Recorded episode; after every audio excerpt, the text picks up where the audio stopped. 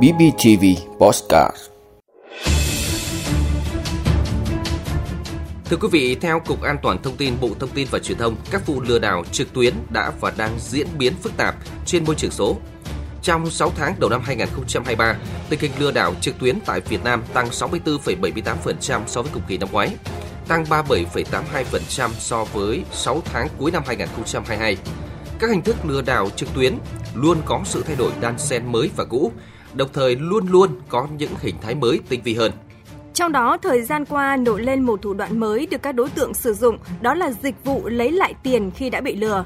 Đánh vào tâm lý hoang mang của những người vừa bị lừa đảo qua mạng, kẻ xấu lại cung cấp dịch vụ này để tiếp tục chiếm đoạt tài sản của nạn nhân. Nhiều người nhẹ dạ cả tin đã mắc bẫy của chúng. Vậy cụ thể thủ đoạn mà các đối tượng sử dụng để lừa đảo như thế nào? Người dân cần làm gì để không trở thành nạn nhân của chúng? Hãy đồng hành cùng với Hữu Trung và Mỹ Duyên để có được câu trả lời. Cùng theo dõi và chia sẻ tới nhiều người được biết về thủ đoạn lừa đảo này quý vị nhé. Đánh vào tâm lý muốn lấy lại số tiền đã mất sau khi bị lừa đảo, Thời gian gần đây, trên mạng xã hội Facebook xuất hiện liên tục các nhóm hỗ trợ lấy lại tiền lừa đảo. Chỉ cần gõ cụm từ lấy lại tiền lừa đảo trên thanh tìm kiếm của Facebook sẽ xuất hiện hàng loạt nhóm công khai với tên gọi lấy lại tiền lừa đảo, có hàng ngàn đến hàng chục ngàn thành viên.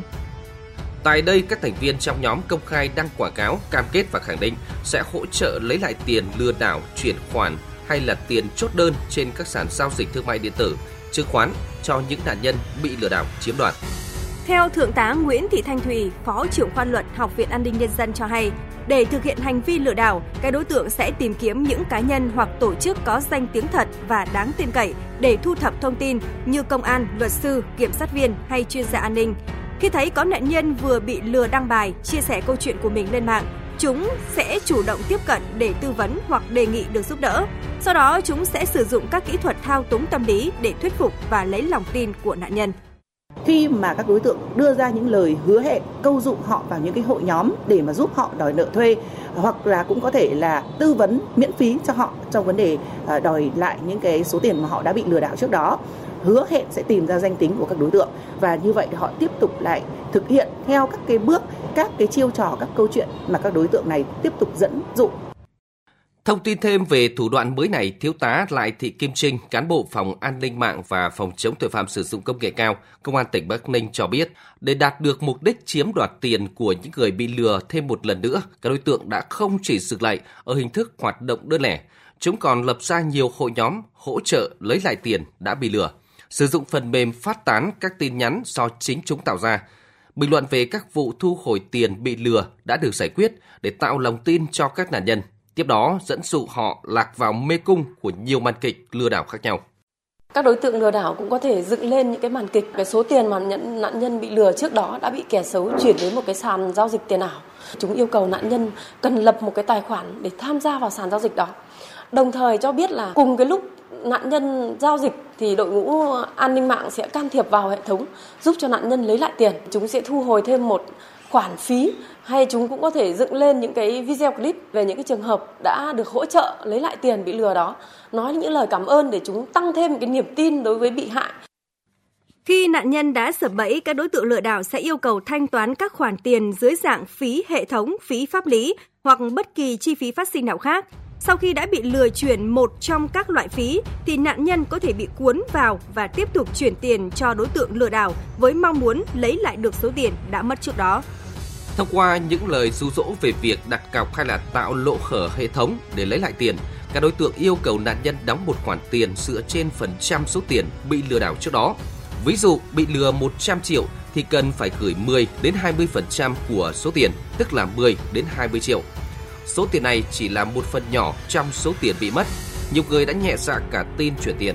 Tuy nhiên sau khi chuyển thì nạn nhân bị khóa chặn liên lạc Số tiền bị mất lần thứ nhất không những không lấy lại được mà số tiền chuyển cho các đối tượng nhờ lấy lại tiền cũng bị lừa. Ngoài ra, người dân khi liên lạc để được hỗ trợ thì các đối tượng cũng yêu cầu cung cấp thông tin cá nhân gồm số tiền đã bị treo, số tài khoản ngân hàng, số căn cước công dân, họ và tên, số điện thoại, địa chỉ email, từ đó tạo điều kiện cho chúng thực hiện các hành vi lừa đảo tiếp theo. Với thủ đoạn tinh vi trên, đã có rất nhiều nạn nhân sập bẫy. Ví dụ mới đây, chị PLBT ngụ ở quận Tân Phú, thành phố Hồ Chí Minh cho biết chị đã bị lừa mất 30 triệu đồng qua mạng vì tin lời làm công tác viên bán hàng.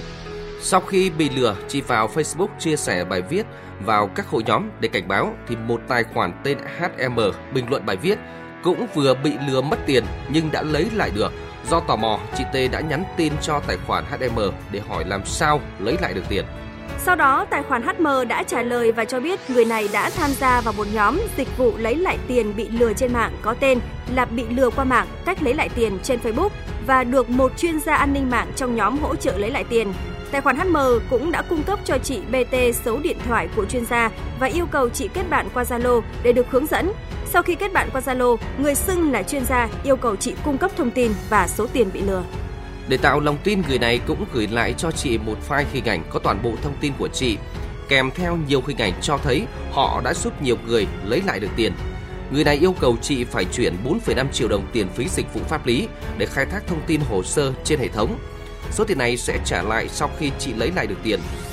Do quá tin vào những gì chuyên gia này cung cấp nên chị đã chuyển ngay 4,5 triệu đồng với hy vọng lấy lại được tiền. Nhưng sau khi nhận được tiền, người này và tài khoản HM đã chặn liên lạc của chị. Khi đó chị mới biết mình lại bị lừa lần nữa. Hay vào ngày 15 tháng 9, Công an huyện Thanh Trương, Nghệ An cho biết đơn vị này vừa bắt giữ đối tượng Phan Văn Khải sinh năm 2005, trú tại xã Thanh Đức, huyện Thanh Trương về hành vi sử dụng công nghệ cao lừa đảo chiếm đoạt tài sản của 11 bị hại trên địa bàn cả nước với số tiền 48 triệu đồng. Theo điều tra từ tháng 7 năm 2023, Khải bắt đầu đăng tải các bài viết trên mạng xã hội Facebook với nội dung có thể giúp các nạn nhân bị lừa đảo trên mạng lấy lại tiền đã mất. Cụ thể Khải sử dụng các phần mềm chỉnh sửa ảnh, chế ra các hình ảnh lấy lại thành công cho nhiều người bị chiếm đoạt trước đó, rồi gửi cho nạn nhân. Sau khi được các nạn nhân tin tưởng, Khải yêu cầu bị hại chuyển tiền để thực hiện hoàn trả số tiền đã bị lừa đảo. Sau khi nhận được tiền, Khải cắt đứt mọi liên lạc với nạn nhân nhằm chiếm đoạt tài sản. Theo các lực lượng chức năng, dịch vụ lấy lại tiền bị lừa là một hình thức lừa đảo không mới, nhưng chiêu thức lừa đảo thì lại mới. Với những vụ lừa đảo trên không gian mạng như thế này thì cơ hội lấy lại tiền đã mất là rất khó. Vì vậy, người dân cần hết sức cảnh giác để không bị mắc lừa. Theo luật sư Trần Tuấn Anh, công ty luật hợp danh Minh Bạch khẳng định không có chuyện có dịch vụ lấy lại tiền khi đã bị lừa. Về mặt pháp lý, các đối tượng lừa đảo theo hình thức này sẽ bị xử lý như thế nào? Luật sư Trần Tuấn Anh thông tin. Đối với pháp luật thì quy định rằng khi mà anh sử dụng các cái thông tin gian dối, thông tin không đúng sự thật để nhằm chiếm đoạt tài sản thì chỉ cần số tiền chiếm đoạt từ 2 triệu đồng trở lên thì đã có thể bị khởi tố hình sự và xem là tội phạm.